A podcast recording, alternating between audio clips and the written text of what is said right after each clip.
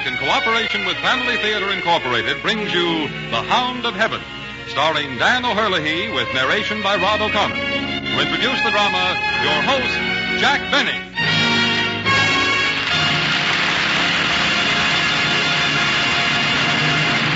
Radio plays from the golden age of Hollywood. Family Theater Productions presents remastered family classics from our audio archives. These were shows originally produced by Father Patrick Peyton in Hollywood, California. I'm Father David Guffey, and welcome to this week's show, Hound of Heaven, originally broadcast June 8, 1949. When Father Patrick Peyton produced his radio show, he started by appealing to actors from local Catholic parishes. But the reputation of the show grew and it became popular nationwide on the Mutual Broadcasting System, the second largest radio network of the time.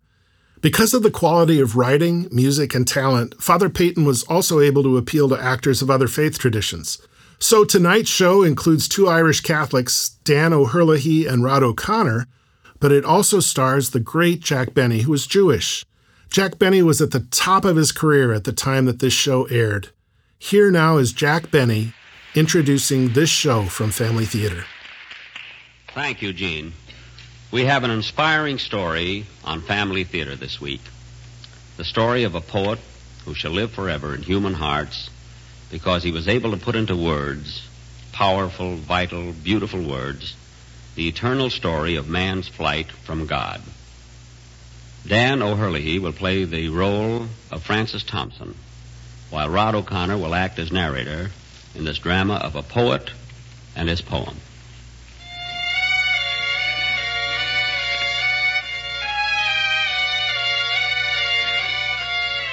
I fled him. I fled him down the nights. Yes, you fled him. You eluded him. I fled him down the nights and down the days. Yes, you twisted, turned, tried to escape him. But did you ever really escape him?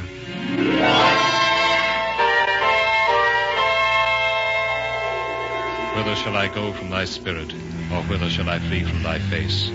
If I ascend up into heaven, thou art there.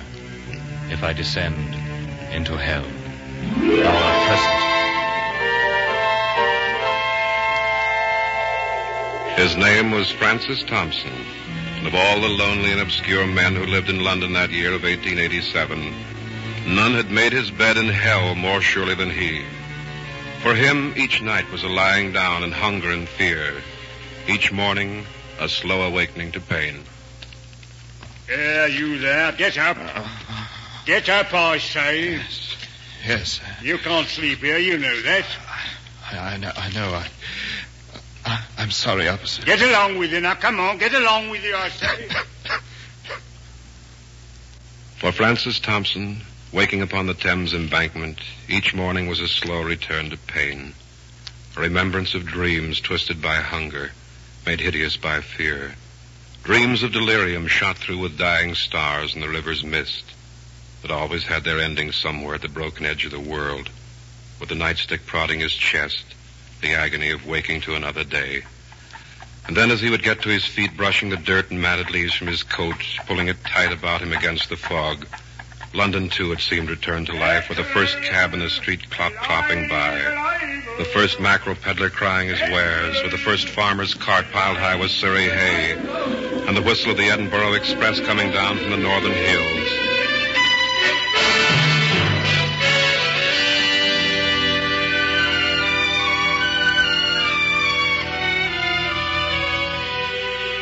As he awoke, London awoke with him, and they faced each other at the beginning of the day, the man of bone and flesh against the city of stone, the man with a tired heart driving his broken knuckles against the stone which never yielded. Each day began as another. A halfpenny for a mug of tea, tuppence for a stale loaf of bread, a furtive search for an old rag, a wadded newspaper to line his shoes, and then the long tramp in search for work. Pardon, sir. Will there be a place for me Sorry, no work today. Would you be needing a man to maybe... Sorry, sorry, we have all the help we need. sir.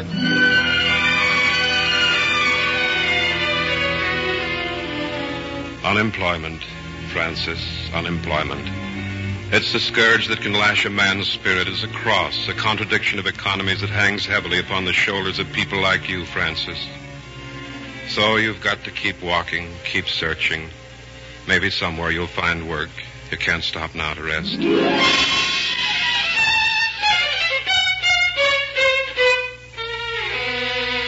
Take a turn down this street. Now there, through the crooked alley to the haberdasher shop. Sorry, no work for you. Try the greengrocer across the street. Sorry, no, work for you. Perhaps the wine shop. Try that. Sorry, Sorry, no work for you. The warehouse. The warehouse. Sorry, no work for you. Sorry, no work for you. Yes, Francis, the day is over. The long tramping from door to door. Huddle there in the darkened doorway and take your rest. There will be no bread for your hunger tonight, no roof above your head. There will be no drug to soothe the madness in your throat and brain. Lie in the doorway and take your rest, for tomorrow's another day, and if you live, there'll be more miles to walk. Death comes slowly to the afflicted, so you cannot hope for much tonight.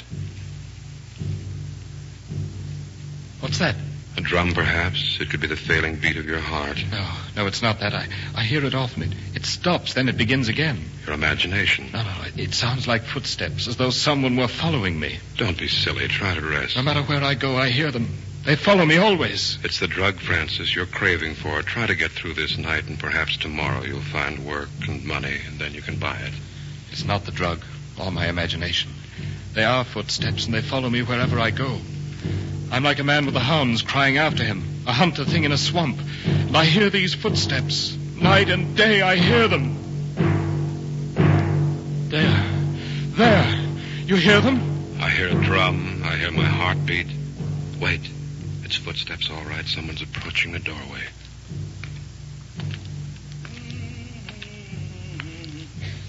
Oh, you there. Are you all right? I'm all right. Why, laddie, you shouldn't be lying here in the doorway. You'll catch your death of cold. Here, let me help you up. I, I'm all right, I say. Are you? I tell you, laddie, this is a bad night for a man's body and soul. What right have you to talk about bodies and souls? The right of one human being to another, laddie. Well, you can save your words. I'm not interested. Ah, maybe so, laddie. But there's a kind of lonely pride in your face that tells me you're you're a man fit for better things than lying in doorways. Look, look, my friend, y- you mean well, and f- for that I thank you, but I'm sick, I'm tired, and I'm hungry. Oh, lad, I know you're sick. I know you're alone. That's why I'd like to help you. What, what do you mean, help? I want you to come home with me. My name's McMasters. Uh, I'm a cobbler by trade, and I can put you to work if you want a job. Work? You'll owe me nothing, lad. Nothing at all. Why should you do this for me? Why shouldn't I, lad? If the situation were reversed, it's you who'd be reaching out your hand to me. This way, it's my good fortune. Here, come along now, lad. It's a warm bed for you tonight, and a good day's work in the morning.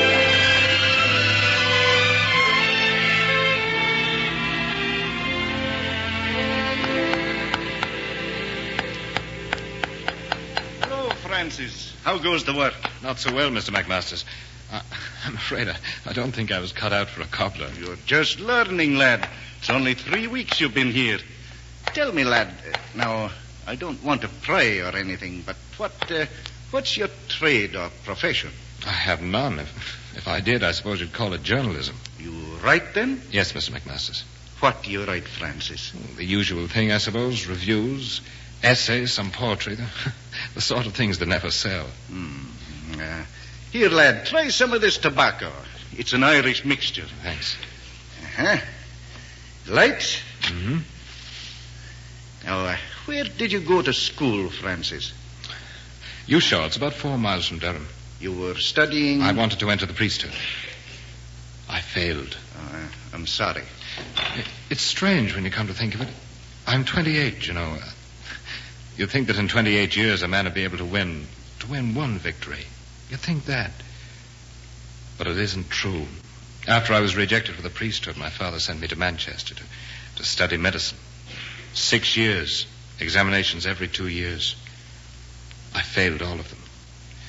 Defeat for me was like a web. I seemed to be caught in it, woven into its pattern. After a while, I became afraid to try anything at all for fear I'd, I'd fail at it. That's why I came to London. To break the pattern? No, to lose myself. To crawl into the darkest corner of the city and, and hide. Oh, laddie, laddie. And how long have you? Two years come November. Two years. On the streets, in doorways, the way I oh, found Oh, no, you? no, no, not always. I was a bootblack for a time. I worked for a bookseller. I held horses, sold matches. I never kept any job long. I spent most of my time in the library, reading, writing, things that wouldn't sell. Only I had to write them. Laddie, how could you do it? How could you live? You're not a fighter. You weren't made to walk the streets and fight the city the way you've had to. No, it's a poet and a lover you are, Francis. And I wonder, how could you live? How? I, I, I don't know. Maybe it was because I prayed. I'd say that, only sometimes there was even no belief in my prayers. And I felt as if I were not being heard. You see, living the way I did in, in hunger, a disordered nervous condition, loneliness, you, you can't think clearly sometimes. You doubt your own mind's power to think. And then, then you can't pray right. Only I went on praying, and uh, I'm still alive, that's all I know. And God willing, you'll stay alive, Francis. For you've a roof over your head now, and a job, and maybe time to write. Maybe time to write something great and good.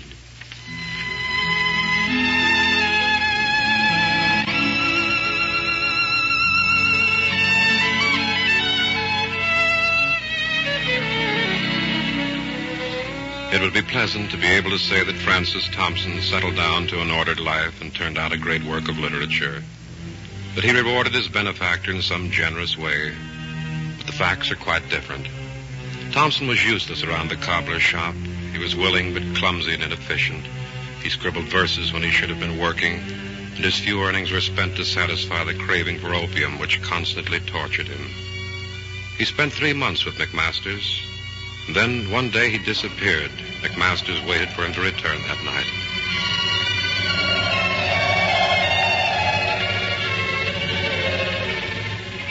He waited many nights as the autumn months passed into winter, Francis Thompson never came back. Of the many unfortunates McMasters had befriended and given jobs, Thompson alone proved a disappointment. He was my only failure, McMasters wrote. He was my only failure.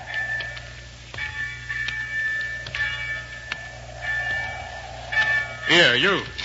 Where do you think you're going? What? what? Uh, stay away from that church. There's other places for tramps. I, I, I wasn't going. Here. You're drunk, dirty. Going to crawl into the church where it's warm, eh? Thought no one would see you. Go on. Get on your way. The church. Yes. Get along, I say. Yes, that's where I can go. Here, you. You come along with me. I'll take you to a place where. Here. Here. You come back. Come back. Come on.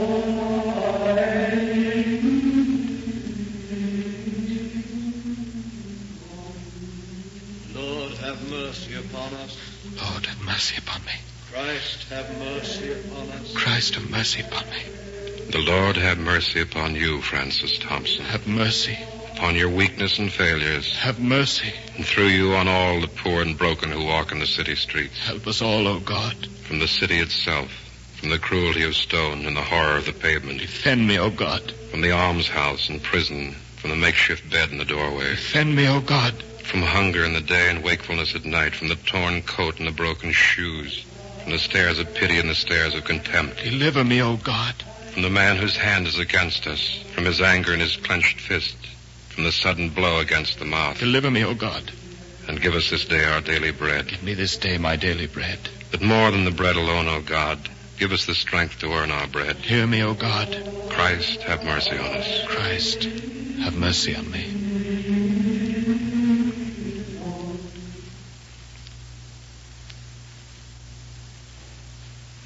Time to go, Francis. The church is empty. The sexton is putting out the candles one by one. I, I, I cannot go. If I leave, I'll forget how to pray. You must. Where? Somewhere, the doorway perhaps. There's that grain warehouse in Cock Lane if you could force a window. No, no, no, no. The, the, the rats. There's always the embankment. It's snowing. Then what? I don't know. Perhaps this is the end of all my running. Death, Death comes slowly to the afflicted. but not to me. A loaf of bread, a, a mug of coffee in three, or, or is it four days? The dizzy spells, fever, the cough. No, no, it, it can't be far off now, even to me. Do you want to die? Do I want to live? This way? Do you not know, Francis, that while you live, your body is the temple of God? God doesn't live in me. God is perfection and health and beauty. Can God live in a broken body and a mind that doubts its own reason? No, I lost God sometime after I left the cobbler shop. I lost him somewhere in the alleys of Eastcheap. But has God lost you, Francis? What? Has he lost you? But if I deny him, how can he find me? Listen. Do you hear that? The footsteps. The footsteps of the hound. Do you remember, Francis? Footsteps. Yes. Yes, they always follow me. But there's something inside me. God, forgive me. Some fear, some dread that keeps me running from those footsteps.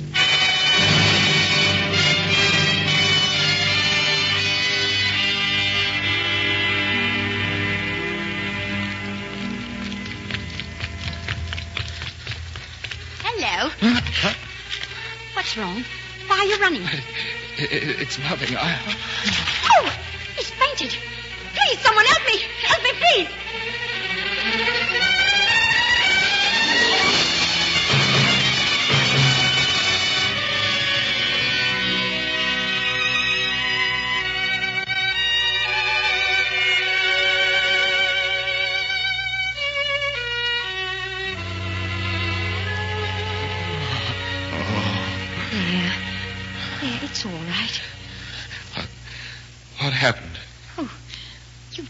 Quite sick.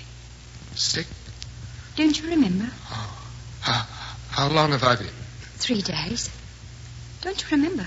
You were running along the street. Oh, yes. Yes, I remember now.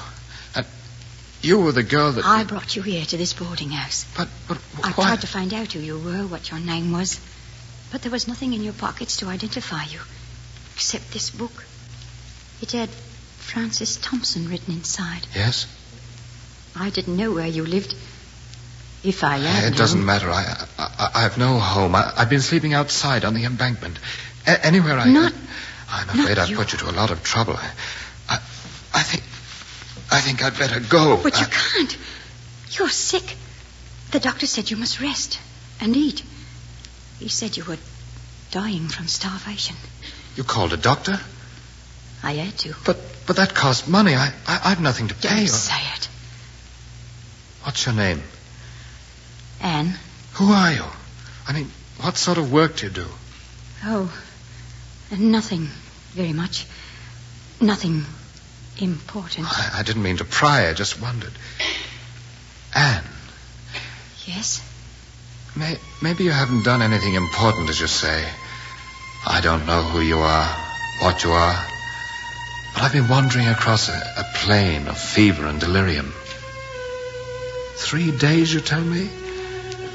Dreams came up like clouds over those three days. But in the end, it seemed that I heard footsteps behind me. They were after me, and I ran and ran. And far on the edge of a plain, I saw a cross standing. And I thought, if I can reach that cross, I'll be safe. So I ran toward it. Only when I got there, it wasn't a cross.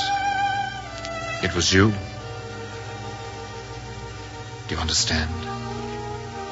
You mean that you don't care what I am? No, no.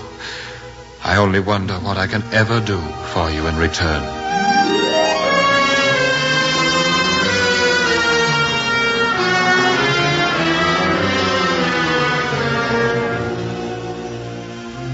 And so, once again, through the kindness of another stranger, this time an outcast much like himself, the healing of Francis Thompson began. To him, this girl gave of the little she had food, clothing, encouragement.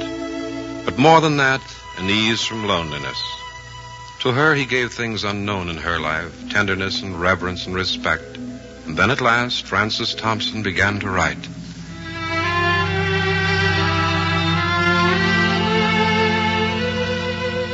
The Passion of Mary, a poem. Paganism, old and new, an essay. Two things finished, actually finished. It's hard to believe that I had the power, the sheer mental power to work them through.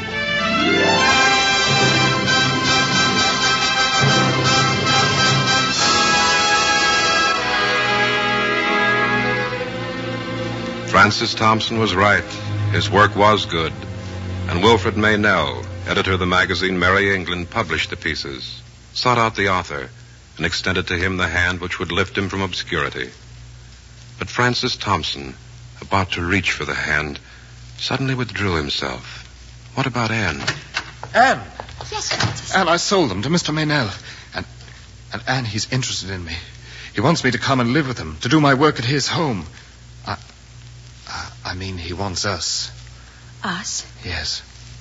You see, I, I told him we were to be married, and that I would come, only if you were with me. No. I want you to marry me, Anne. Don't you understand? Yes, I understand. But you. You're a great writer. And you've got the chance now to get away from this. Away from the streets and be with people of your own kind. No, Francis. I won't marry you. But why? You're not talking sense, Anne. Why? I'm not worthy of you, Francis. You know that. You're great and good. I might only hurt you. I might keep you from. It's, it's been good what we've had together, Francis. But you'll have to go on alone now. You'll have to go on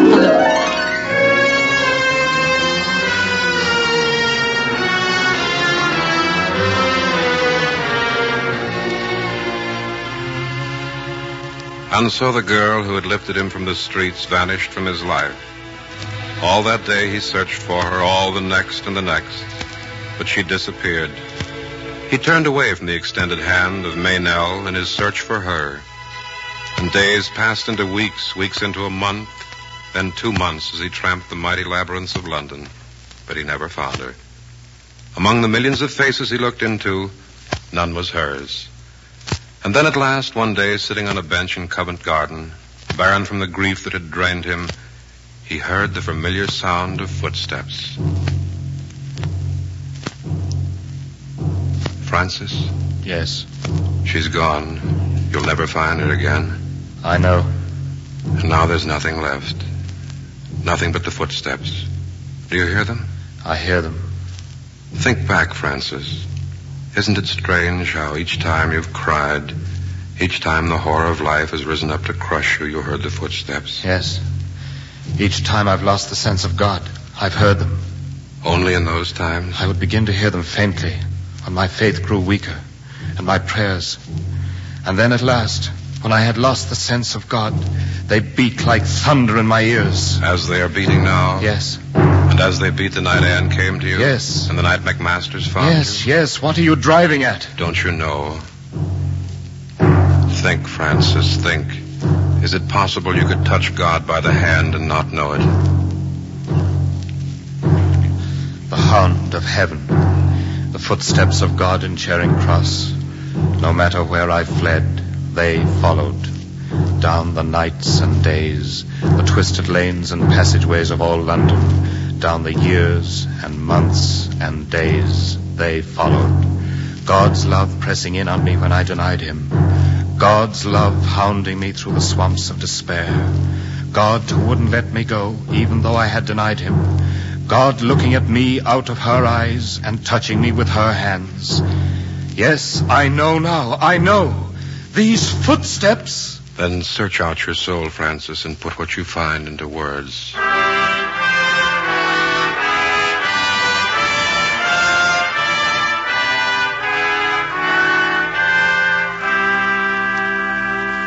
All the hunger and pain and loneliness of these tortured years. Write it, Francis. I fled him down the nights and down the days. I fled him down the arches of the years. I fled him down the labyrinthine ways of my own mind, and in the midst of tears I hid from him.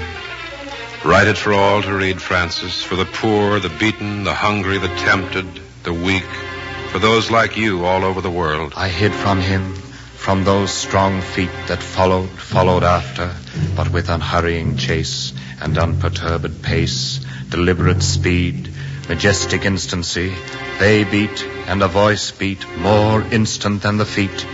All things betray thee who betrayest me. Put into words the streets and the sleepless nights, the cold sweats and the agony of thought.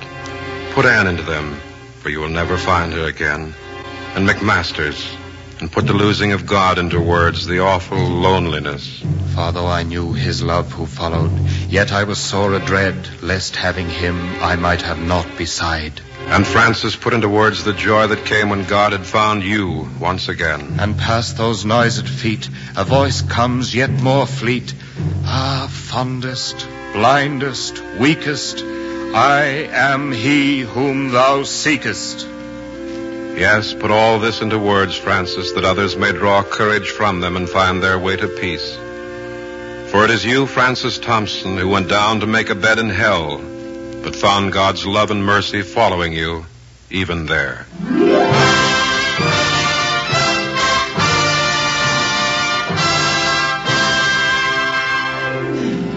Ah, fondest, blindest, weakest, I am he whom thou seekest.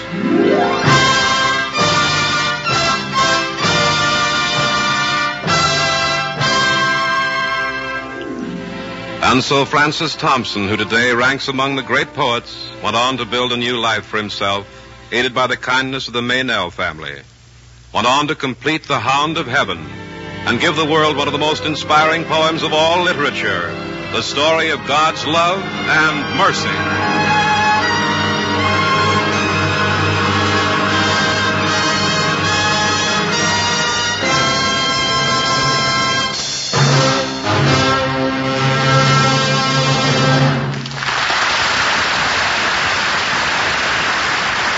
Hello, this is Father David again.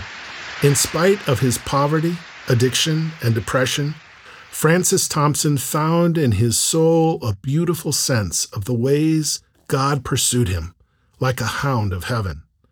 His poetry has inspired and comforted so many who seek God's love. And now a final word from comedian Jack Benny. Thank you, Dan O'Herlihy and Rod O'Connor, for your fine performances. We of Family Theater have been proud to present this story of a man and his conscience and his God. Now, that may sound strange coming from me. Like the hundreds of guests who have appeared on Family Theater, I spend most of my time trying to make people laugh, trying to make them take their minds off themselves. But that isn't enough to make them happy. Sooner or later, people have to stop laughing and start thinking. They have to put their minds on themselves. They have to reflect. Yes, reflect on how each of us is lost unless we have faith and hope in a God to whom we can bring our troubles and pray for help. That's the reason for Family Theater. Just a weekly reminder that all of us, and especially our families, need God and should pray to Him. If you've been neglecting prayer, why not start today with your family about you in the circle of your home? Find out for yourself that the family that prays together stays together. More things are wrought by prayer than this world dreams of.